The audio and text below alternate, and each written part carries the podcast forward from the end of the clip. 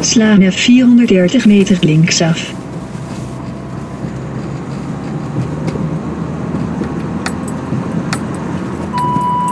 Neem de volgende linksaf.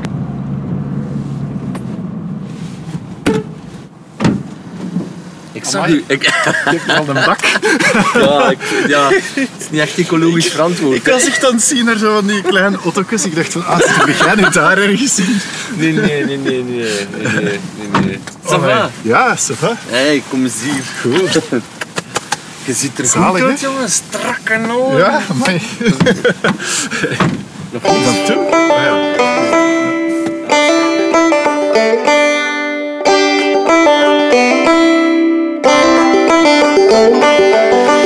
Heel wat jaren zag ik eindelijk Pim Niesten terug. Eh, Pim en ik leerden elkaar kennen bij Foute Vrienden, want daar was hij een van de vaste cameramannen. En ondertussen deed hij zo stap voor stap zijn intrede als wildlife filmmaker. Pim werkte voor de BBC, het Duitse NDR en National Geographic. De natuurfilm Megati Africa's Lost Wolf over Ethiopische wolven werd zelfs meermaals bekroond. En voor deze aflevering van Feed Feed trok ik met hem naar het verdronken land van Saaftingen. Een natuurgebied en ook een beetje mijn vogelgebied, waar hij in 2002 weken aan een stuk in weer en wind vertoefde voor zijn thesis als bioloog. We gingen samen naar een vogelhut die daar staat. En ja, dat, dat is toch weer een beetje terug thuiskomen voor hem. En eh, na 16 jaar eh, was hij razend benieuwd hoe alles er nu uitzag daar in Saaftingen. We gaan met de auto op weg naar de Putten. Dat is eh, in Doel, Kieldrecht, daar een beetje dat gebied waar we vogeltjes gaan kijken. En eh, in de auto vertelde hij al een klein beetje over zijn periode in Saaftingen. En eh, nogmaals, dat is in de auto opgenomen, dus je hoort een beetje de motor op de achtergrond. Dat duurt een minuutje, een half, twee minuten, dus geen nood, dat komt allemaal goed.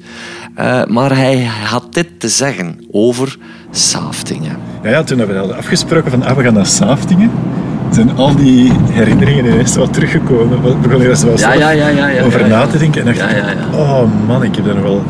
Eigenlijk heb ik daar echt avonturen beleefd. Ik was meestal helemaal alleen. Er was niemand bij mij. Ik moest alles maar zelf doen en, en regelen. En eh, maar aan de andere kant ook heel, heel hard afgezien. Maar echt hard Ja. afgezien. ik kan heel goed tegen hitte en tegen warmte, maar tegen de kou minder. Misschien door mijn ervaringen in Saaftingen en, en zulke plaatsen. Oh.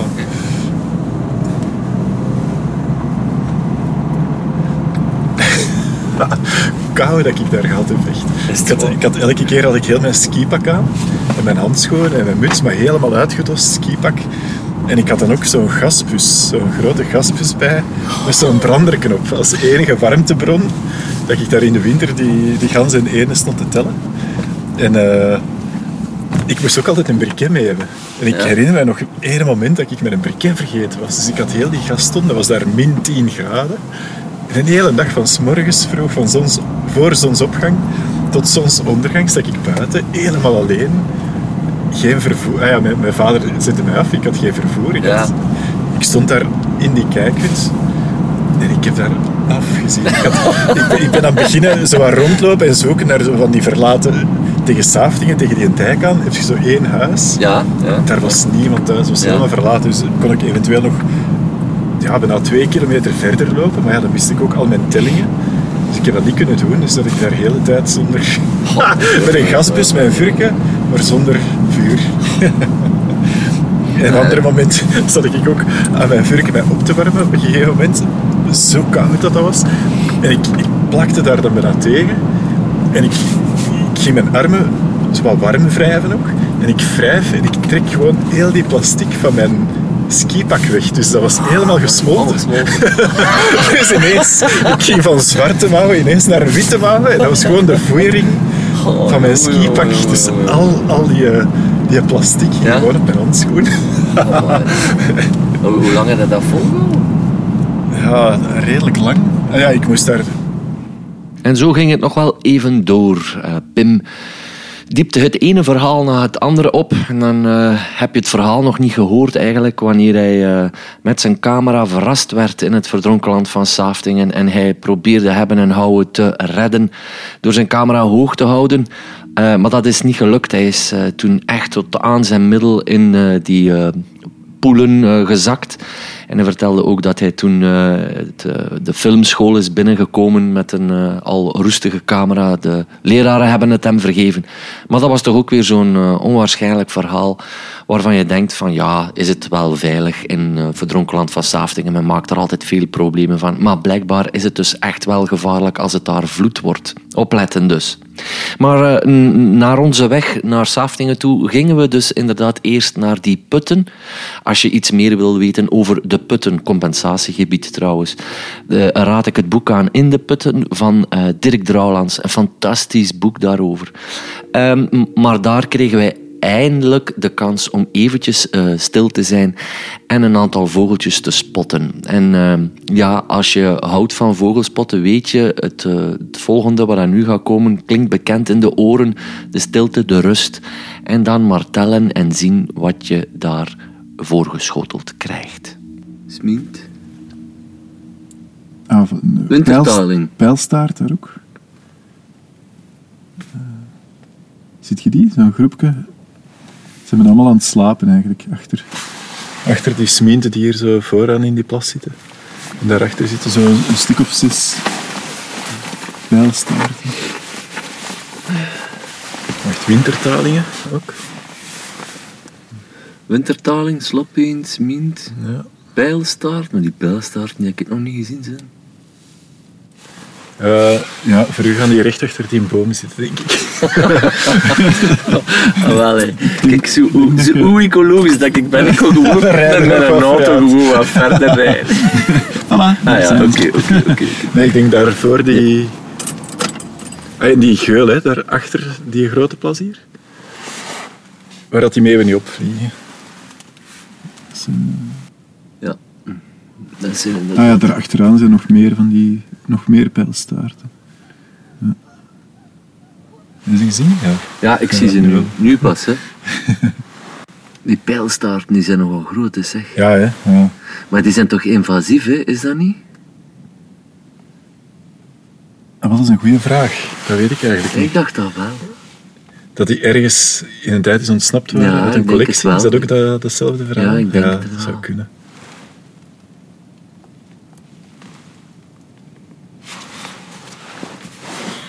En ik hoorde een buizerd.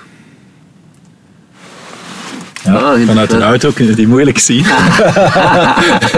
Ben ik ter verste Ah, Hierboven nog een bonte spicht. blauwe reiger. Oh, kijk, die puttertjes zitten allemaal op de grond. Zie je Ah ja, daar beneden. Oh, Ja. de max. Ja. Oh, zoveel. Oh ja, mooi. Geweldig. En ik kwam, iemand Eh. ik kwam iemand tegen in Gent en die zei tegen mij van, oh, ik eh, noemde in de scouts de putter. En ik heb in mijn leven nog nooit een putter gezien, dus we gaan deze zomer naar Frankrijk om putters te gaan zien. Ik zei, "Ah, moet zo ver niet rijden, joh." Dus, dus Ah, ja. hier gewoon, ja, ja, ik denk ja. ook gewoon het gedacht dat dat zo een schoongekleurd vogeltje Ja, is. dat lijkt al te exotisch om, om waar Om te waar zijn, te hè. oh, kijk eens, als dat opfladdert. Maar ik vind dat een beetje bij al die dingen... allee, Ja, ja, ja, ja. Een smient, kijk naar die kleuren, die, die, Die kop, die... Zo'n wintertaling, dat is geweldig, hè? Ja, dat is Zet dat in een boek, zo'n foto, prachtig. en iedereen denkt van wauw. Ja, ja welk is waar. park of, of waar ter wereld in een, in een warm land is getrokken. Ja, dat is waar. En het, ik vind het ook niet zo eenvoudig om, om één uit elkaar te leren. Hè. Ehm, op een gegeven moment lukt dat wel, want je hebt een sloppiend met die kenmerkende bek Ja, en die Ja. pijlstaart. Hè. Kom, die dan die staart, maar dan begint het met de talingen en zo. In het begin is dat... Maar je hebt hier alleen maar wintertaling, hè. je hebt hier geen zomertaling. Ja, ik denk met één heb ik... Goh, van in het begin zat ik heel vaak in, rond Mechelen, zo uit Mechelsbroek. Eh, ja, en daar had je heel veel eenden. Hè. En, eh, dat is ook redelijk gemakkelijk om die te zien. Eh, Dus daar heb ik zo het minste moeite mee. Daar heb ik zo al heel ja, veel... er zitten- Die- ook ganzen. Achteraan Helemaal achteraan, ja. Maar dat zijn dan Ah grauwe wat ganzen. grauwe ganzen, ja. Na een klein half uurtje vogelspotten trokken we verder richting Saftingen. Maar dan moet je wel voorbij Doel. Hè, ehm, Prosperpolder zijn we ook nog voorbij gegaan. In, eh, in Doel eh, haal ik wat eh, herinneringen op aan een aantal vrienden, want ik ben een Waaslander. Ehm, eh, de historiek rond uh, Doel is me natuurlijk niet vreemd. Ehm, ook opgenomen in de auto. Uh, we zijn natuurlijk wel eens uit de auto gestapt, maar het was uh, bijzonder winderig. Dus er stond een strakke wind en dat is voor audionormen eigenlijk niet te doen. Ook al is dit volgens mij ook qua radiogehalte eigenlijk not done. Maar ik vind de sfeer nog altijd leuk als je de auto hoort of als je een, een soort algemeen beeld krijgt van waar wij ons bevinden. Vandaar dat ik het nu zomaar laat. Ik hoop dat u mij dat vergeeft. Maar eerst ehm, ja, richting doel om dan mooi af te slaan en naar Saftingen te zakken. Maar ik laat u gewoon even die plassen zien. Ja, tof. Ja. En dit is zo nog de enige boer die hier zit, daar op het hoekje. Ja. Een van mijn beste kameraden woonde in Doel. Hè. Ah ja, ja. Ja, en dat waren ook boeren. Ja. Maar die uh, zijn moeten vertrekken. Hè. En naar waar is ze uitgeweken? De mama en papa die wonen op een uh, appartement in Beveren. Ja. Tot uh, groot ongenoegen, Oei. want ja, er gebeurt niks hè, met, met al hetgeen Ja, wat ja, ja. Ze hebben dat verlaten, maar dat, de- allee, bedoel, ze hadden daar net zo goed nu nog kunnen blijven wonen. Hè. Ja. Ja. En eh, Peter zelf, ehm, dus dat is de zoon, dat, is, wa- dat was mijn kameraad. Die is een bioboerderij begonnen in Dardennen, in Wallonië, Ah, ja. vlakbij Luik. Ergens op een veilige plaats, waar hem niet meer weggejaagd kan Ja, worden. ja. ja. Heeft het niet altijd gemakkelijk. En hij mist, hij mist het doel en zijn... Maar ik denk wel dat hem behoorlijk verbolgen is over het feit dat er Ja. niks gedaan Ja. wordt met Ja. al hetgeen wat er gezegd is geweest. eh. Ja, dat kan ik me inbeelden. Eh, ik bedoel, we- weggejaagd worden is één, ma- maar dan weggejaagd worden om niks, dat is, dat is twee ja, ja, natuurlijk. dat, hè. ja, dat vreet me. En dat is de volgende put. Dit is Putten West. Een grote zilverrijk. Ik vind dat de minst interessante put, Ja. maar je weet het maar nooit. Hè. Ja, ja.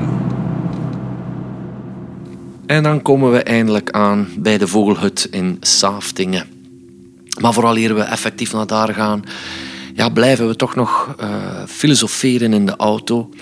Eh, onder andere eh, heeft Pim het over zijn uitgebreid onderzoek in Saftingen in 2002 en wat hij daar precies mee heeft gedaan. Maar er zijn ook een aantal dingen die van mijn eh, hart moeten. En eh, dit is er eentje van. Iets wat ik nog altijd niet gezegd maar ik kan toch zeggen, zo, dat is, als ik wat zie, dan moet ik altijd denken aan Pamela Anderson. Waarom? En is iedere keer, als ik u zie, dan heb ik die, die associatie met Pamela Anderson gewoon. Hoe is dat ooit Ah, gekomen? wel, dat is ooit gekomen omdat Wacht. wij hebben ooit eens gedis... ja, we hebben, we, we hebben kan ooit eens- weten? Nee. Ja, we, hebben ooit een gesprek gehad met elkaar. Oh, ik heb er wat foute dingen gezegd. Ja, ik weet het niet. Want wij kwamen er uiteindelijk op uit dat we het niet abnormaal vinden dat mannen vallen op vrouwen als Ja, ja, ja. Maar dat was waar. eigenlijk volgens mij een maskering om te zeggen dat wij dat eigenlijk ook wel zien zitten om op Pamela Anderson te vallen. Maar ik herinner mij nog dat wij dat tegen ons vrouwen hebben gezegd en dat die daar niet content mee waren. En dat wij eigenlijk moesten verantwoorden van, jawel, dat, dat Daar- is... ah ja, daar klopt wel dat, iets. Dat is Ah, wel van- zo, dat ah, klopt, ja. dat klopt wel. Herinnerde je je dat niet Ik, meer? ja, vaag. Dat je het zegt. Maar dat zijn van die dingen die ik heel gemakkelijk dan terug vergeet. Maar dat je het zegt, Ah, ik niet, hè. komt dat vaag terug. En heb ik vaag ook zo wel terug de reden waarom. Of inderdaad, ja, ja, ja, waarom maar dat ging, kunt het- het- uitleggen. ja, het ging puur... Het ging, daarop vallen. Puur, het was puur, puur biologisch, puur wetenschappelijk was het gewoon van, ja, dit, dit klopt gewoon. Maar ik moest daar heel, heel erg hard aan denken, omdat ik een paar weken geleden moest ik eh, zo op een, eh, ja, bij, bij een, eh, een provider moest ik eh, voetbalcommentaar geven. Ja. En daar zaten voetbalvrouwen. Maar dat waren, dat waren zo billen- en borstenvrouwen. dat. En iets in mij zei van, oh Jesus. En iets in mij van, mm, lekker. en dat, dat ik, ik kan zo- wel vinden in die dualiteit. Ja, sorry. maar ja, die dualiteit, dat Oh, maar- vrenen Ja, van... ehm, eh, mijn, mijn intelligentie zei van nee. En mijn, mijn, mijn beest en mijn, mijn zoogdier in mij zei van oké, dat dit, dit is het wel. Ik begon ook onmiddellijk te denken van waar is mijn sixpack? En die zo van hoop er niet op. A, je hebt een gezin. B, eh, nee, dat gaat hier niet lukken. Ja. Maar dat, dat is, Maar ik denk dat dat een heel eenvoudige biologische verklaring heeft, denk ik. Ja, maar- Als dat niet zo zou zijn, ja, dan ja, maar dat is, dat is zo. zou Dat is Pamela zo. Anderson geen sekssymbool geworden Ja, zijn. maar dat, daar gaat het. het Daar, daar, daar ging de discussie toen ook Ja, ja, ja, over. Dat dat ja. eigenlijk, ja, Ja, dat is puur biologisch. Maar ik vind dat feit wel, ik vind dat, ja, ik vind dat wel heel belangrijk, omdat dat is het begin eigenlijk van alles. Als je dat beseft. Snap je? Als je beseft van, dit is... De, ehm, ja, uiteindelijk is dat, is dat mijn geloof. Hè. Is dat van, wij zijn zoogdieren, hè. Punt. Ja, en hoe alles terugkomt naar eigenlijk dat heel fundamentele Basale, zoogdier zijn. Zo. En het, Ja, ja, ja, ja. En, en al uw gedragingen ergens daar een voortvloeisel uit zijn. Ja, maar wat, dat, wat dat het grappig maakt, is dat... ehm, ja, de beschaving ligt daar bovenop, hè. Ja, De beschaving en, en, en normen en waarden en eh, een vrouw die je hebt en die zegt van ja, dat bestaat of dat kan toch niet of weet ik veel. Die, die discussie ja, ja. maakt, het ver, maakt het hilarisch bijna. absoluut. Van, ja. Ik heb dat heel vaak als ik lang weg ben. En natuurlijk, als ik ga filmen, zit ik in de broes. Ben ik zo helemaal afgesloten van die beschaving. En als ik dan terugkom naar de, zo die situaties thuis en, en hoe dat we met elkaar omgaan en wat kan en wat niet kan, heb ik daar altijd zo iets moeilijker mee. Heb ik altijd zo'n gevoel van... Ja, raar. Ah ja, dat mag niet meer. Allee, ik Ah, bedoel, ja, ja, ja, ik zit daar in de wildernis. Eigenlijk doe ik wat ik wil. Hè. Allee, ik bedoel, ik word een beetje een beest waarschijnlijk. maar ik bedoel, in, in de zin van... Je kunt dan eten, ja, maar niet alles moet uit een proper bord zijn. En je kunt eten met je handen of met eender wat dat je vindt. Of je begint te roeren met een stok. Die, zo die simpele dingen, maar... Pak nu dat je dat thuis in de keuken begint te doen. Je gaat een stok uit een tuin halen en je begint te roeren in een pot soep of zo. Dat werkt niet. Ja, niemand kan er aanvaarden. Hè. Niemand zou van je soep. Nee, ja, eten. dat klopt, dat klopt. Terwijl daar, ja, dat vind ik zo... En al die dingen, dan begin ik heel die beschaving vaak heel veel, heel veel in vraag te stellen. Zo. Dat- maar dat is ook een beetje met de natuur, denk ik. En zo al die regeltjes of beperkingen. En, Ja, ja, ja, ja, ja. ja, ja, ja. En ik vind bijvoorbeeld, dat wij- daar drijven wij meer en meer vanaf. Hè. En ik denk dat dat, dat, allemaal onder, dat dat vaak onder de noemer gebeurt van beschaving. Maar eigenlijk komt dat gewoon neer op kapitalisme. Eigenlijk is dat gewoon weer zwaar. iemand die iets wilt verkopen. Gewoon. dat pollepel. dat is waar, ja. Ja, ja.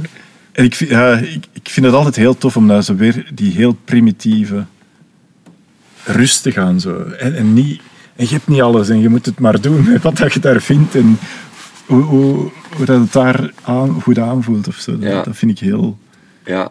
Heel tof. En dan de eerste week heb ik het altijd moeilijk om terug zo in die, die stroom mee te gaan. Zo. Na een tijd lukt het dan weer een beetje beter, zeker. Ja. En dan ook na, met twee kinderen, denk ik ook van hoe... Soms, waar ligt de grens? Hè? Mogen kinderen met hun handen eten? Mogen die sla met hun handen eten aan tafel? Ja, maar met zijn vork krijgen die dan niet gesneden, je krijgt dat niet geprikt op hun, ja, ja, ja. op hun vork. En ik doe dat zelf ook. dus, eh, zo van die simpele dingen. Maar ik... ik, Ja, ik- ja. Pamela heb dat- Anderson heeft ons Ja, ja, ja. ja. Maar, maar het, geleid. het, het, het, het ultieme eindpunt dan voor mij is dat ik ook dingen begin te zeggen waar ik eigenlijk niet achter sta soms.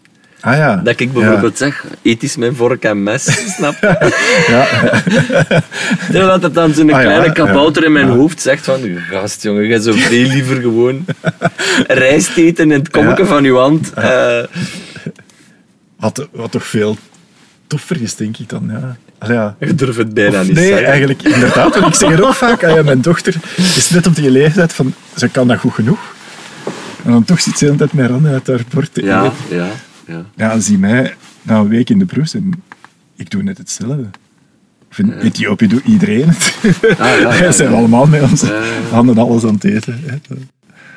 Gaan we eens kijken naar, eh, We gaan kijken. naar uw tweede woonst, die je al, die al een tijdje achter u hebt gelaten. Ja, ja. Maar je hebt er toch niet zo'n fijne herinneringen Ik was aan, niet zo content van de isolatie. Het is een open dak. Ik heb, er, ik heb er eigenlijk heel... Ja, wel, ik heb daar geweldige momenten. En ik vond het heel tof om daar helemaal alleen te zijn. Ja. Maar aan de andere kant, ah, daar is een uh, uit.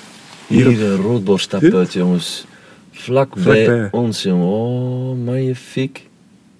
Een beetje tegenlicht. En het is fantastisch, Ah, want prachtig. je ziet een silhouet en toch is het onmiskenbaar Ja, uit. Hè? Daar gaat hij. Hier, mooi jongens. Hij komt zich even voor ons uitdagen hier. Pamela Anderson, eat your heart out. Wel zo'n dingen, hè. dan stond ik daar in die kijkhut. En je ziet alles rondom je gebeuren. En al die dingen, die kleine Oh, vogeltjes. joh, en dit is echt een, dat is dit is geweldig, gewoon hè. om een foto te nemen. Hè? Ja. Zo'n paaltje gewoon. Dus die roodborsttapijt zit nu op een betonnen paaltje, een wit geverfd betonnen paaltje. En die kleuren steken prachtig af ten opzichte van dat wit. Zo een wit streepje in zijn nek. En moet hij zich ook zo wat vastklampen tegen de wind. Ja, ja, ja, ja, ja, ja. Zo tegen de wind in. Dus de luisteraars die nu eh, een beeld proberen te vormen, hier zitten dus nu twee gekken met een verrekijker in een veel te grote auto naar een roodborsttapijt te kijken. Het is lekker warm. Oh man, zeg maar, dit is gewoon een fotomodel, hè. die blijft gewoon zitten. Maar jongens toch. Prachtig, hè? Ja, die kleuren, amai, het, is, Magnifiek. het licht is eigenlijk ook goed. Het is nog goed voor eh, rond de middag te zijn.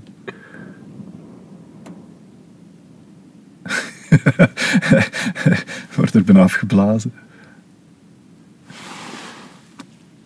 Ja jongens, ja wat En als je zo de hele dag hier buiten staat, dan zie je constant die dingen. Ja. Dat vind ik fantastisch. Ja. Je hebt niemand om het mee te delen, je zit er maar alleen. Dat was zelfs nog in een tijdperk dat ik geen gsm had. Hè? Dus ik kon ook niemand echt bereiken. Dus, eh, Ja, dat is tof hè. Ik kom Ja, hier eh, meestal eh, bij zonsopgang. En je ziet hier niemand en het is hier stil. En dat is Ja. een wereld achter een wereld. Is ja, dat. ja. Maar toch wel het gevoel dat dit een echte wereld is. Dus ik heb daar wel heel goede herinneri- herinneringen aan. Het zijn vooral die heel moeilijke momenten, denk ik, die het achteraf wel bij, ja, gemakkelijker bijblijven en het een beetje overheersen soms. Ja. En dan vergeet je zo die heel kleine details van, oh ja, en ik, ik wist bijna van elk vogeltje waar dat die kon verschijnen, waar dat die zo was zijn territorium had. Ja, ja. En dat wordt zo uw gebied zo. En dat vind ik Ja, ook een ja, tof, gevoel. Als je hier dag in dag uit staat. En, en ik heb dat op elke locatie waar ik ga filmen, na een tijd wordt dat zo uw domein. Ja, ja.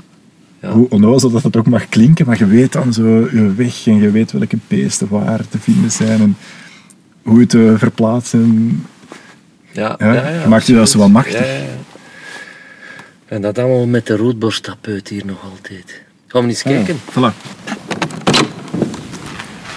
Vroeger was die, eh, die trap hier, aan die paal. Heb je dat ooit geweten? Midden. Er is een, eh, een draaitrap hier naar boven. En dus een heel groot... Ah ja, hier zie je nog. Zie je dat gat? Ah, ja, ja, ja, ja. En ja. dan kon je zo op dat verdiep geraken. Dus hier was dat heel groot gat, die draaitrap. Trap, dus eigenlijk hier beneden zat ook helemaal in de wind en in de kou van daarboven een beetje. En je verliest natuurlijk heel veel plaats hè, op je platform. Dus waarschijnlijk hebben ze daarom die trap Ah, langs ja, buiten nu gemaakt. ja. Ja, maar hier zat ik altijd een beetje beschut. Maar ik zat toch altijd boven. Omdat je daar tenminste... Daar zie je toch iets meer. Jij zat meestal boven. Ja, ik zat altijd boven. mijn tellingen, mijn, mijn grote telescoop en zo, stond hier altijd boven. Het bovenste stuk. En ik zat dat nooit hier beneden te tellen. Maar hier beneden zit een beetje uit de wind. Maar je ziet... Ja, ik heb altijd het gevoel dat je zo te, te beperkt zicht hebt. Zo. Vanuit een kijkhut is het toch altijd iets moeilijker. Hè? Kijk, en dief zit hier nog niet, hè. Er is nog wat te vroeg voor. Nee, ja. Jammer, hè, want het is, Ja. het is echt zo... Hoe moet je dat zeggen? Een vogel van de streek. Het is bijna... Vanaf het moment dat je hier komt, zie je hem ook onmiddellijk. Ja, Het is ja. onwaarschijnlijk. Ja, ja. Je denkt van, allee, hoe, hoe, kan het bestaan? Ja. Ja, dat is waar. Die, Saftige, ik associeer het altijd met mijn, eh met mijn kiekendieven verhalen. En, eh, ja, die ja, inderdaad, je ziet die altijd. Hè. Ja. Altijd overal vliegt er wel één of twee. Dus eh, eh, mijn vorige podcast was eh, Jeroen de Nagel. En die heeft dus in deze buurt... Hij heeft eigenlijk in Prosperpolder, waar we er juist geweest waren, heeft hij dus veldtuil gezien. Hè? Ah ja, ah, ik hier ook. Ja, Hier in een tijd vloog af en toe een veldtuil zo voorbij. dat is goed. Allee, toe. Hier nog, Heb je nog nooit Ik heb nog nooit in gezien. Ah ja, nee. nee, nee. Wel, maar hier, hier vloog die dan hier voorbij. Dus toevallig dat we daar net staan te Ah, kijken. ja, ja, ja. En dan zat hij ook wat verderop, een beetje op dat bruin. En dan verdwijnt hij zo weer in, de, in die vegetatie. Dat is inderdaad een van de momenten dat ik veldtuil gezien heb, denk ik. Ja. En als Ciperdaschor is eigenlijk uniek omdat het altijd vochtig, vochtig staat. Dus daar had ik ook één, voor mijn thesisonderzoek, één plot staan die vrijwel ja, de hele tijd onder water staat. Ja? En af en toe, zoals nu, zo wat droge plekken krijgt. Ehm, maar daar, daar komen ook zoveel verschillende Ja, ja, maar dat klopt. soorten voor. Dat, Dat is echt onvoorstelbaar. En dan lepelaar komt er ook af en toe. Ja. Eh, heel veel kluten, dat weet ik in een tijd nog. Ja. Zo heel grote groepen kluten. Ehm, ja, omdat dat zo vochtig is en zo open is, kon er altijd heel veel waadvogeltjes zien. Dus ook toen ik aan het, eh, jaren later aan het filmen was, heb ik ook heel vaak mijn schuiltentaar zo op ooghoogte van die, die slikken ge- gezet. En dan konden daar toch wel eh, toffe, toffe filmopnames maken. Vaak ook heel dichtbij. Dat die kluten echt voor, voor je tent staan, dat je ze eigenlijk niet Ja, meer kunt ja, filmen, ja, omdat ze er gewoon tegen staan. Dus, eh, Ja, en eh, zo gingen Pim en ik het dak bezoeken van de Vogelhut in Saaftingen. Waarna we ons terug naar de auto begaven en ons gesprek verder zetten. Wat heeft die hele lange tijd aan onderzoek opgeleverd voor Pim en waar heeft hij uiteindelijk zijn thesis uitgepuurd? Daar ging het volgende gesprekje over. En daarna heeft hij het ook nog over ja, een onbekende soort nachtzwaluw die hij geprobeerd heeft te vinden samen met, ja, ik mag wel zeggen, nachtzwaluwkenner Ruben Evans. Ehm, er was even sprake dat ik mee ging gaan toen, omdat we daar filmopnames, televisieopnames van wilden maken. Maar ik was spijtig genoeg bezet, omdat ik het heel erg druk had met voorstellingen. Had ik dat toen geweten. Maar in ieder geval, de moeite waard om nog eens te luisteren naar Pim. We bevinden ons terug in de auto, want de wind waait zo verschrikkelijk hard. Dat heeft trouwens ook voor een komische situatie gezorgd. Eh, dat zullen jullie wel horen op het einde van deze podcast. Ik hoop dat je geniet, want eh, nogmaals, de omstandigheden waarin ik moest eh, opnemen waren niet altijd even goed. Maar het was voor mij zo boeiend wat Pim allemaal zei, dat ik in ieder geval dit u niet wilde onthouden. Maar eerst de thesis. heb, heb je dan resultaat gehad? Ja, het was, het was een beetje... Het was een beetje dubbel. Eigenlijk, de, de dataset die ik da- daarmee had bereikt, was onvoorstelbaar. Nog niet, ja, niemand had ooit zoveel data van alle mogelijke dingen. Dus je had, de gete- je had al die factoren, de getijden, die vegetatie, eh, de verschillende vegetaties, al die soorten eenden en ganzen, al hun gedragingen, wat die aten, waar dat die dan precies zaten, op welk tijdstip. Want ik had elk kwartier een data van hè, waar dat die zich verplaatste. En dan was het moeilijk eigenlijk uit die gigantische dataset Ja. net dat halen wat, wat ik wilde onderzoeken in die thesis. En eigenlijk eh, zei mijn promotor toen ook, eigenlijk hetgeen dat je nu hebt bereikt, is nog maar een begin van heel Ja. veel onderzoek dat, je, daarmee, dat je op basis daarvan kunt doen of dat je kunt door blijven doen. En dat was een- hebt, dat hebt was geen, een- jij hebt geen verder onderzoek gedaan. Nee, nee, dan ben ik gestopt. Ja. Maar wat, wat, is dan, wat, wat is dan de keuze die je gemaakt hebt? Ben, ben binnen al hetgeen wat je onderzocht hebt. Je hebt toch een keuze gemaakt? Ja, uiteindelijk hebben we de keuze gemaakt van eh, het voedingspatroon van die Van die ganzen. ganzen en eenden na te kijken. Van Ehm, bepaalde en soorten? Van bepaalde soorten, ja. Ah, ja. Bepaalde soorten, eigenlijk alle soorten. Maar de, de soorten die min, in minder getalen voorkwamen, ik denk zo, misschien slopeend of... Ja, wel, die zaten er misschien nog wel bij. Als het te kleine aantal waren, gingen we ons daar niet echt op focussen met de andere. En eigenlijk die linken vooral aan de vegetatie. En ik had zelfs op al die... Dus ik had overal in dat veld, op al deze verschillende vegetatietypes, Ja. en een hectare afgezet met fluopaaltjes. En dan het een was dan vooral zeebies, het andere was dan vooral rietkraag, het andere was klaver en, en open dingen. Dan in het Cipertaschoor had ik er ook een die hele tijd heel vaak onder water liep Ja. met de getijden. En dus daar was het een beetje nog afwegen, maar ik had van elke plot ook de vegetatie afgedaan, gedroogd, Ja. vermalen. Dus Ja. van Vermalen? ja, vermalen om dan de nutriënten daarvan te, eh, te onderzoeken. Of dat, dat gelinkt kan worden aan de aanwezigheid van die vogels of de keuze dat zij maken aan een nutriëntengehalte in de vegetaties op dat moment. Hè. Van die zeebiezen heb je dan zo de, eh, de stengels zelf in het Ja, groen, ja. maar ook die knollen. En dan gingen die ganzen vaker, op een bepaald moment vaker naar die knollen. En ja, hoe dat, dat plaatje allemaal klopt. Maar bijvoorbeeld al die vegetatie, ik heb die afgedaan, ik heb die gedroogd. Ik heb die fijn gemalen, ik heb daar dagen en dagen versleten met zo'n stofmasker in de kelders in Antwerpen. En we hebben daar niks mee kunnen doen. Ja, niks mee gedaan. Dat heeft de hele tijd in de kelder daar gelegen, in, dozen. Allemaal gelabeld. Allemaal, en dat was te veel. Ja, ja, ja, Eigenlijk was mijn onderzoek te veel Te, en te, te groot. omvangrijk. En het probleem was denk ik bij aanvang. hè, Ik zat in Leuven. Dat is dan eh, het labo voor aquatische biologie. En ik wilde per se iets met vogels doen. En natuurlijk, de vogels, dat was eerder Antwerpen een, een ding. En die hadden dan het onderzoek op pimpelmezen, op, eh, ja, op, op de schelden en op, op waatvogels en, en ganzen en eenden. En ze hebben dan een soort van overeenkomst gesloten dat ik via Antwerpen, mijn promotor was in Antwerpen, Patrick Meijeren, dat ik onder hem dat onderzoek hier kon doen. Maar dat was de afspraken en het, het afbakenen van dat onderzoek was altijd te onduidelijk geweest. Dus als, eh, Patrick Meijer, is dat ook degene die dat onderzoek gedaan heeft hier, eh, naar dit gebied hier? op Saaftingen bedoel je? Ja? Ja, ik, Patrick Meijer. Ja, Voilà, ja zeker. Vast. ja, dat, dat is...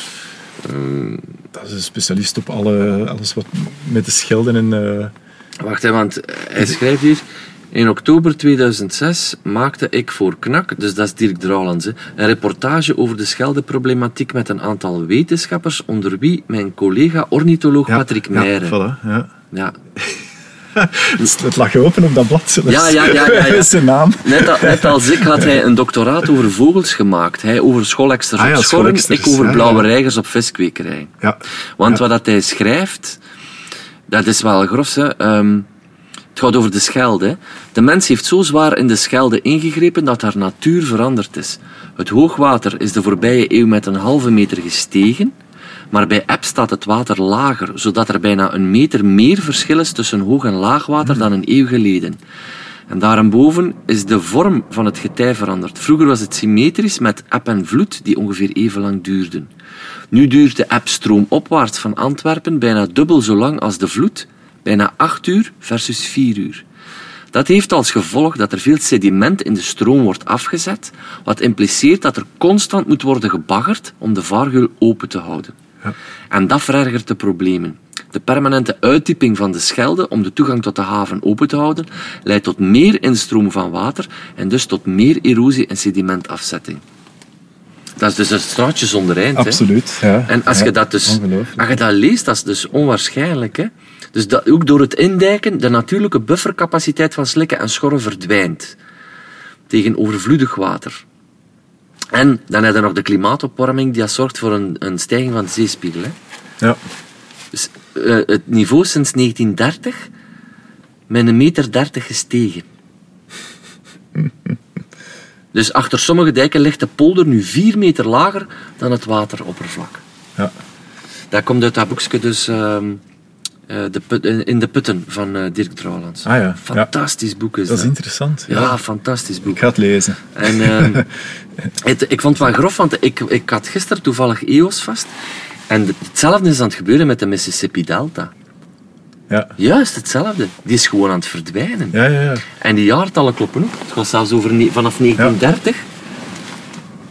Ja, ik heb in een tijd voor eh, National Geographic in de Grand Canyon gefilmd. Ja. En daar heb je een beetje hetzelfde probleem hè, met, de, met de da- afdamming. Hè. De, de afdamming van de Colorado. Die droogt al helemaal uit sowieso. Ja, heeft geen ja, monding ja, meer. Hij wordt een, een klein beekje tot niks in, eh, over de grens in Dat Mexico. er door, doorloopt eigenlijk. Maar heel de Grand Canyon zelf is ook zo artificieel. Daar is niks meer. En inderdaad, dat sedimentafzetting is een heel groot probleem. Dus de verzanding eh, maakt gigantische zandbanken. Totaal, ja, wat, wat is dat? Niks kan daar groeien, niks Ja. kan daar leven. Ja. Dat is onvoorstelbaar wat een vernietiging dat dat heeft. Ja. En dan mensen komen daar naar de Grand Canyon hebben die kennis niet. Terwijl, ik, ik zit daar dan al wel langer, ik, ik ken die achtergrond, ik ken die problematiek, ik heb gesproken met die mensen. Maar mensen komen daar en die denken dat dat het wildste gebied ooit is. En dat geen mens daar ooit... Dan denk je, maar een slagader van het hele gebied is aangetast. Is eigenlijk, dus bij de bron zitten wij al helemaal alles te verknoeien.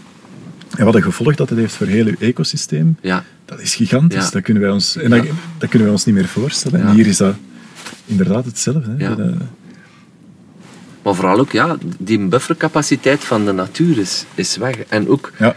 het zuiveren van uw water gebeurt uiteindelijk ook door de slikken en de schorren. Hè. Ja. Dat, dat, dat is ook iets wat dat over het hoofd wordt gezien. Hè. Ja. En, en daarom laten ze de, allee, de- daarom is het ook een polderen waarschijnlijk. Hè. De, de, veel boeren zeggen dan van het is voor vogels, maar het is voor meer, voor meer dan Ja, dat. meer dan dat. Ja, ja, tuurlijk. Ja. Het, het is potverdikke. Het is Voor, voor, voor, het, het karakter van heel die loop is, is kapot gewoon. Hè? ja, ja. Door eh, menselijke inmenging. De vraag is natuurlijk, kun, kan je ooit teruggaan tot het, het, hoe het zou moeten zijn helemaal? Hè? Dat, is, dat is misschien utopie. Ik was eh, van het weekend Mhm. met mensen bezig en dat ik zei van dat sommige mensen het concept melk niet meer kennen. Die, die kennen Ja. dat concept melk wel, maar dat komt uit een brik. Dat is een simpel voorbeeld dat ik af en toe pak. Eh, eh, maar hetzelfde met een digitale wereld. Hè. Dat daar eigenlijk mensenwerk achter zit, maar ook van generaties lang. Mhm. Van generaties lang puzzelen en meten en rekenen en tellen. Daar, daar, daar, staan, een bepaalde generatie staat daar niet meer bij stil. nee. Het enige wat die denken is van, verdikke, hij, hij doet het zo traag. Of ongeduldig, allee, kom aan, en waarom filmt hij niet? Of, maar jij zegt ook juist van, ik kom uit een periode waarin dat wij nog geen GoPro hadden. Waar- waarin ja, dat ik met kilo's in, in Saftingen zeulde. Om dan uiteindelijk er bijna mee, mee te verdrinken. Ermee te verzuipen in het midden van het gebied. Ja. En, en die generatie ervoor, die kende zelfs een camera nog niet, weet je. Die hadden, die hadden misschien, ja, ja, het blote oog. Weet. Ja. Die een bijlsma, die zegt ook van de beste manier om vogels te oriënteren is eigenlijk met blote oog, hè. Maar ja, ziet ons hier zitten. Verrekijker, telescoop, Ah, ja, ja. opnameapparatuur. ja, ik denk in alles. Saftingen met het blote oog is moeilijk. Ja, dat Het is zo'n gebied Dat is waar dat. Al die vogels zijn heel schichtig. Hè. Dat, heb- dat heb ik toen vooral geleerd uit... Niet als ik mijn these hier stond te doen, want dan hè, stond ik hier in die kijkhut, had ik één centraal punt. Moest Ja. ik alles overzien. Met mijn gigantische telescoop. Maar probeer hier, en ik heb er zelfs nu, als ik er nog aan denk, schrik van probeer hier maar eens een natuurdocumentaire van te maken. Dat Ja. is onvoorstelbaar moeilijk. Ja. Aan de ene kant omdat het vogels zijn en vogels goh, zijn zo boeiend en zo interessant, maar doen het vaak slecht op vlak van natuurdocumentaires, krijgt je bijna niet verkocht. Maar aan de andere kant is dit gebied ook zo uitgestrekt, Ja, ja. onvoorspelbaar. Wel, en die vogels zijn het- zo het- schuw, dat is on, Het ongelooflijk. vreemde hier in Saftingen is natuurlijk wel dat de meeste mensen, eh, als ze de kust ehm, eh, rondtrekken om te gaan kijken naar vogels, willen een app omdat de vogels dan gaan fourageren. Maar hier is het juist andersom. Ja, Hè. ja. Hier moet het vloed zijn en dan Ja, komen ze dichterbij. Duwt, duwt de vloed eigenlijk de Ja, vogels ja, naar hier. ja, ja, ja. Dus daar moeten we ook een beetje geluk in hebben. Maar dan nog, hè, ik sta hier met een telescoop en dan zit ik te kijken en ben ik gefrustreerd. Maar dan zit ik wel naar vogels te kijken die op meer dan 100 meter afstand zitten. En denk van, wat verwacht jij nu? Dat je... Allee, ik heb hier geen spionagemateriaal bij. Hè. Ja, Wat dat ik, wat dat ik wel... Kijk, er is een, een- dat doe ik ook soms. Dus er trekken nu boten voorbij. Ja. Dit bestaan zo van die sites waar je boten kunt spotten. En je moet daar gewoon die getallen ingeven van die boot. En dan weet je precies van... Die komt van... Ik heb van, van de zomer was er een van Libië. Dat vond ik wel de max. En jij doet dat dan? Ja, ik heb dat gedaan. Ik heb dat gedaan. Ik heb dat gedaan. Ah ja. Ja, ja, ja. Ja. waarom? Ja, ik vind dat wel... een- Ik vond dat, en ik dacht, op dat moment dacht ik van... Had ik nu een camera bij, jong. Dat was zo schoon, want die kikkerdieven die waren aan het Ja, zoeken naar voedsel. En die boven die rietkragen, Ja. weet je. En die kunnen zo draaien, hè. zo precies loopings maken. en, in hoeken. Heel en elegant zo, scherp. ja, Ja, ja, ja, ja. ja. Ja. En ehm, zo, zo die, die V-vorm, zo, zo, die typische lange V-vorm hè, als ze vliegen. Ik heb die beelden al gemaakt. Je Ja? mocht- je mocht ze hebben. Oh my god, maar dan tegen, tegen, tegen, Dat is prachtig, hè? Ja, op de achtergrond zie je dan zo Ja. een boot precies die rietkraag klieven, maar dat is helemaal niet zo, dat is gezichtsbedrog. Ja, ja, ja, ja. Ja, dat vond ik altijd max. Hè. Ja, dat, heb ik inderdaad in die documentaire dan ook. Die rietkragen, dat, om eh, die, die horizon. En dan komt die een boot daar gewoon door.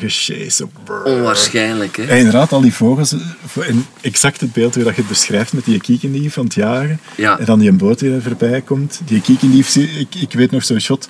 Alle, al die containers op die boot die voorbij gaan in de achtergrond. Ja. En dan die kiekendief die daarvoor hè, wat loopings maakt. Ja, is, ja, eh, ja, dat is magnifiek. Ongelooflijk. magnifiek. Want als je hier 's morgens komt, kun je hier echt wel... In de zomer... een- Allee, de zomer is dan eigenlijk geen goede periode. De, de beste periode om vogels te spotten is, laten we zeggen, als een trek... Als ze toekomen en als ze weggaan, uiteindelijk. Daar komt het eigenlijk op neer. In transit. Ja, de transit. Maar ehm, ja, dan, dat, dat, dat kunnen ze wel verrassen. Hè. Dan verwachten ze geen... Allee, ze verwachten, ze verwachten niks, maar... maar ik heb hier nog torenvalken zien, zien dat ik dacht van, die zijn gewoon aan het oefenen. Hier, hier een, Ah, ja, ja. een gezinnetje, een gezinnetje torenvalken. En dus hier glijden ze naar beneden en, en met, met een stuk of vier, vijf. Ja, dat, dat, voor mij is dat al National Geographic. Hè. Meer, moet, meer moet dat niet zijn. Ik zat ooit met mijn schuiltent ook aan die dijk, maar dan hier achter in Sieperdaschor. Stond ik zo aan de waterkant. En inderdaad, die valken die gebruiken heel de tijd die dijken hier hè, om muizen te jagen. Ja, ja. En er was op een gegeven moment, maar ik zat vooral kluten te filmen en alles dat voor mij op Ja. het water of langs het water passeerde. Maar op een gegeven moment zag ik echt door mijn uitkijk, zo, eh, door mijn schuiltent, bo- vlak boven mij een torenvalk hangen, maar echt vlak boven Ah, mij. ja. En ik kom, natuurlijk, je kunt je camera niet zo Nee, draaien. Je, je, je kijk eens naar buiten, naar de voorkant. Ja. Dus ik heb in allerijl gewoon mijn zakmes gepakt, boven in mijn tent een gat gesneden en mijn camera daardoor gesteken, naar gestoken naar boven. En ik kon die valk en die bleef maar bieden, want ja, mijn, mijn grootste angst was van... van Ja, dat hij hem weg ik ga gat maken, natuurlijk gaat hij die- direct... Natuurlijk, maar nee, die bleef gewoon Ja, zitten. ja, ja. En dan heb ik eigenlijk met, met de cameragrief en de lens die ik toen had, een fantastisch shot kunnen maken van die valk die vlakbij max, boven mij aan het bieden is. Ja. En dat was de max. Toen de rest van mijn film, dagen zat ik bij een groot gat. boven in mijn schuiltent waar het binnen regende. En Gaffa bestond nog niet, of En wel? gaffa, ja, dat bestond al wel. Ja, dat heb ik dan wel gebruikt. Maar eh, het druipte toch nog binnen.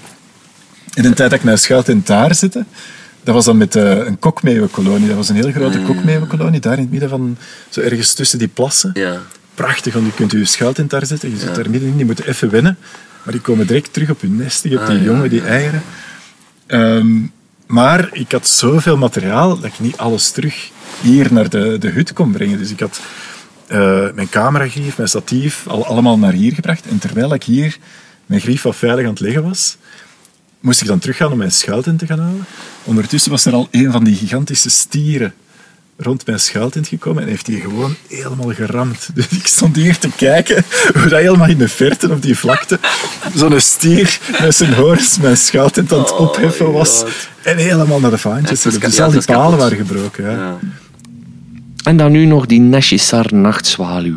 Hoe zit het daar nu eigenlijk mee? Wel, voor degenen die het verhaal niet kennen, in eh jaren 90, ik denk zelfs 1990, is er een, eh, een doodgereden Neshisar nachtzwaluw gevonden. En ze vonden één vleugel en die was toch wel opvallend anders dan andere soorten. En men leidde daarvan af dat dat een nieuwe soort is. Ehm, ondertussen ja, eh, is dat de heilige graal geworden van de ornithologie, die nachtzwaluw. En Ruben Evens ging op zoek. En ehm, Pim Niesten, cameraman en natuurlijk ook documentairemaker, ging er achteraan. Hij eh, was eigenlijk eh, op zoek naar de Ethiopische wolf, heeft daar toen ook een documentaire van gemaakt, maar wilde nog wel eventjes van zijn baan afwijken om heel die expeditie te volgen.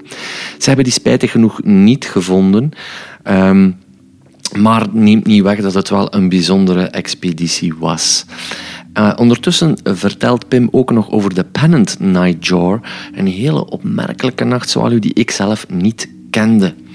Eh, ja, wij moeten het natuurlijk stellen met een aantal eh, minder exotische soorten. Maar ik wil u nu even nageven wat wij toen die dag gezien hebben. Dat waren torenvalken, buizerds, een sperwer, grauwe gans, brandgans, pimpelmees, koolgans, een vrouwtje van een middelste zaagbek, futen, kuifeend, wintertaling, pijlstaart, krakeend, smien, slopeend, een kraai, die roodborsttapuit natuurlijk, tureluur, die was er al, een gruto of twee, drie, wulpen, eh, we hebben ook een aantal kluten gezien, we hebben een veldleeuwerik gezien, we hebben putters gezien. En eh, als... eh, ja, al- al- als neusje van de zalm op dat moment, als echt eh, slotmoment, zijn we naar Walsoorden afgezakt in Nederland, waar ook een vogelgebiedje is. En daar hebben wij de velduil gezien. Spijtig genoeg was mijn eh, schijfje eh, volzet op en ik kon, kon het moment niet meer capteren. Maar we hebben daar de velduil gezien voor de eerste keer in mijn leven. Pim merkte hem op. We hebben daar trouwens ook kramsvogels gezien. Eh, opmerkelijk hoeveel Pim meer ziet dan mij. Hij is daar waarschijnlijk ook meer getraind en heeft een getraind oog. Eh, maar dat was voor mij natuurlijk een, een fantastisch moment om die velduil daar te zien. Eh gleed af naar een dijk en ging inderdaad op de polder zitten, zoals ik hem nogal eens een paar keer gezien heb op foto's, op, op filmpjes. Dat was een magnifiek moment. Ehm, veel van de zaken die ik nu zeg kun je terugbekijken op mijn website, begijnlebleu.be. Je kan ook naar de eh, Facebookpagina gaan van Feed Feed. En daar ga ik nog een aantal filmpjes zetten, onder andere een aantal zaken die Pim zelf gefilmd heeft, maar ook een aantal foto's. Ik ga niet alle foto's erop zetten, want je kan natuurlijk zelf ook googlen. Eh, maar laat ik hem nu eventjes het laatste woord geven in verband met die Neshisar en die Pennant Nightjar of die nachtzwaluw. Maar, maar naar aanleiding van die documentaire die je daar wilde maken over die nachtzwaluw, ben jij dan eerst naar, naar Londen gegaan? Ja, dat hebben we dan ook gefilmd hè, om mee te gaan kijken naar die, die vleugel Ja, van die ja. Neshisar nachtzwaluw en alle, alle rest van die zwaluwen. We gingen dat wat voorbereiden. En ik denk Ruben, die kent vooral veel van de nachtzwaluwen hier. Absoluut. Ja, ja, ja dat is Maar echt wel. heeft zich dan ook verdiept in al die Afrikaanse soorten en zo. En, eh, Ja, ja. Want het was Nationale Vogeldag en Nigel Collor was daar. Ken je Nigel Collor? Nee. Dat is degene die eh, gespecialiseerd is in die trappen. Hè? Dus die Ah, ja. vogels, die Ja, trappen in ja. in de, de, de, de bastards. Ja, ja. Ehm, heeft dan ook zo een grappige lezing ooit gegeven in India. eh Inglorious Bastards. dat vraagt wel een woordspeling natuurlijk. ja, maar nu, Heerlijk. nu ging hij het hebben over die, die Ivory-Billed Woodpecker. Ah ja, ja. En eh, dat, dat, dat soort eh, shit. En ik, ik wilde hem interviewen en ik kreeg toestemming en ik heb hem gesproken. eh, op die Nationale Vogeldag, eh, eh, Nigel Collor. Maar op dat moment, ja, er is een, een, drama gebeurd in zijn vriendenkring op dat moment. Ah, zeg maar drama. En die mens stuikte eigenlijk ineen. Die had totaal, die was het noorden kwijt. En op het moment dat ik mijn interview wilde beginnen, ja, zag ik dat die mens zijn kop daar gewoon niet naar stond. Dus ik heb gezegd van, ik ga nou ook mijn rust laten. En hij stelde dat bijzonder op prijs. Ja. Maar Nigel Collor, dus dat is echt de, de man. Hè. Dat is een professor, de man naar soorten toe. Ja. Die eh, vermeldde ook eh, Ruben in zijn toespraak die dag daar in Antwerpen op de universiteit. Omdat hij ook zei van, ja, dat is de man die op zoek gaat naar die nachtzwaluwen. Ehm, ja, wil ik maar zeggen dat dat een gerenommeerde... Ja, ja, ja. ja, ja, ja. Ja en daar, dat was tof hè, in Ethiopië. Dan gingen we s'avonds op pad en al die, die nachtzwaluwen vangen en zo. Ja, dat was geweldig, die ervaring. Ja, echt nachtzwaluwen vangen gewoon. ja en ja, met, de, met de dingen, hè, met de... Wat was onze tactiek? Want Ruben kende dan wel... Hè, ik, ik denk dat hij vooral gevraagd was omdat hij zo goed is in die beesten ook benaderen. En, en de bedoeling was natuurlijk om te kijken of er een Neshisar nachtzwaluw, of dat we die zouden kunnen vinden. Dus een soort die totaal, eh, of een ondersoort die totaal ongekend is buiten van één vleugel. En eh, daar zijn we dan niet echt in geslaagd, maar natuurlijk was het ook wel de bedoeling van alle nachtzwaluwen die daar tegenkwamen, Ja. te ringen en te, Ah, ja. eh, metingen te doen en alles te registreren daarvan. Dus hij Hoe- ging dan... Hoe dat hij die te pakken kreeg, ik snap het niet. Ik heb van de week op Twitter ook een foto gezien van Ruben. Met een nachtzwaluw gewoon op zijn hand, hè. Ja, ja, ja, ja. Maar eens dat hij zich... eh, beetje bedreigd voelen, hebben die eigenlijk de neiging om Ah, ja. gewoon ineen te, te krimpen en Dat is die eigenlijk op hun die camouflage te- lethargie eigenlijk, waar ja, ik over ja, ja. Ja, ja, ja. En daar maken zij het, tijdens het vangen ook gebruik man, van. Het is, het is dan vooral... Dan moet je met een pillamp eigenlijk schijnen in de richting... Van die- Eigenlijk kunnen ze al heel duidelijk zien met hun ogen, die, die zo glimmen, Ja. In, in uw koplampen van een auto of in uw pillamp. En als je ze dan benadert met eigenlijk een pillamp Ah, ja. erop... Dus de nachtzwaluw is zich- eigenlijk het konijn van de vogels. Ja, waarschijnlijk. en dan kunnen daar echt bij komen. En op het laatste moment... Goh, ofwel was het mijn net... Eigenlijk dan vooral mijn net. Een groot visnet eigenlijk. En gewoon simpelweg... Bam, erop. Hij erover. Ja, ja, ja, ja. ja. En dan zit hij daarin. En dan is het kwestie van die... Oké, oké. Goed te pakken. Fascinerende soort, hè. Ja, dat- oh, ik vind dat geweldig. Onwaarschijnlijk, jong. Ik heb in een tijd gefilmd in de Sonoran Desert in eh, Arizona, zo tegen de grens van Mexico, met die grote cactussen. Hè, Ja? die, die, die prachtige landschappen met allemaal cactussen. En daar ook tegen de avond, die, die lucht werd gevuld door dat geluid en al die... Dat, ge- dat, ja, die, dat, dat gefladder. gebrom, Dat gebrom. Ja, een gebrom ook. Zo. Ja, ja, ja, dat. ja. En die klank alleen al, maar dan ook die silhouetten, hè, want het is al redelijk donker, zonsondergang. Je hebt zo die oranje luchten. Ja. En dan te, daartegen die silhouetten van die nachtzwaluw. Dat is onvoorstelbaar. Ja. En het mooiste dat ik ooit gezien heb, eh, was de dingen, hè, de, hoe heet het? Pennant Winged Nightjar.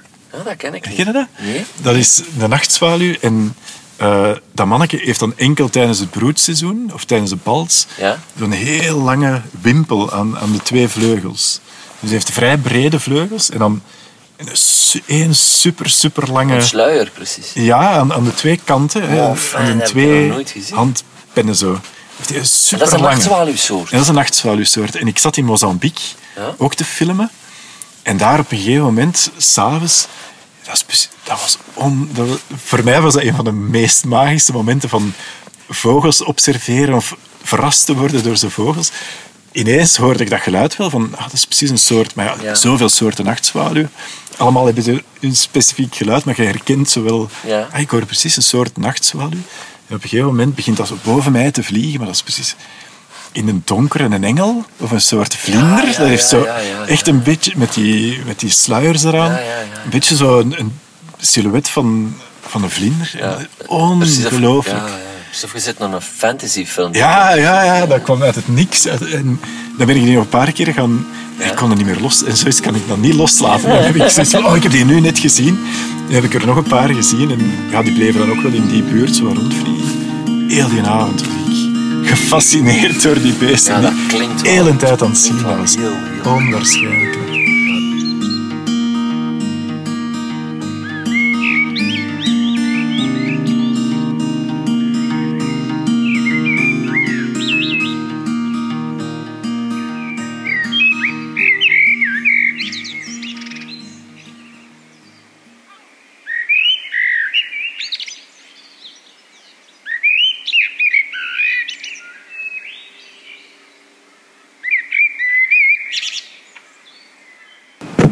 Eh, Zie je van de kerk, eh, van de... Torenvalkje, Torenvalk. denk ik. Ah!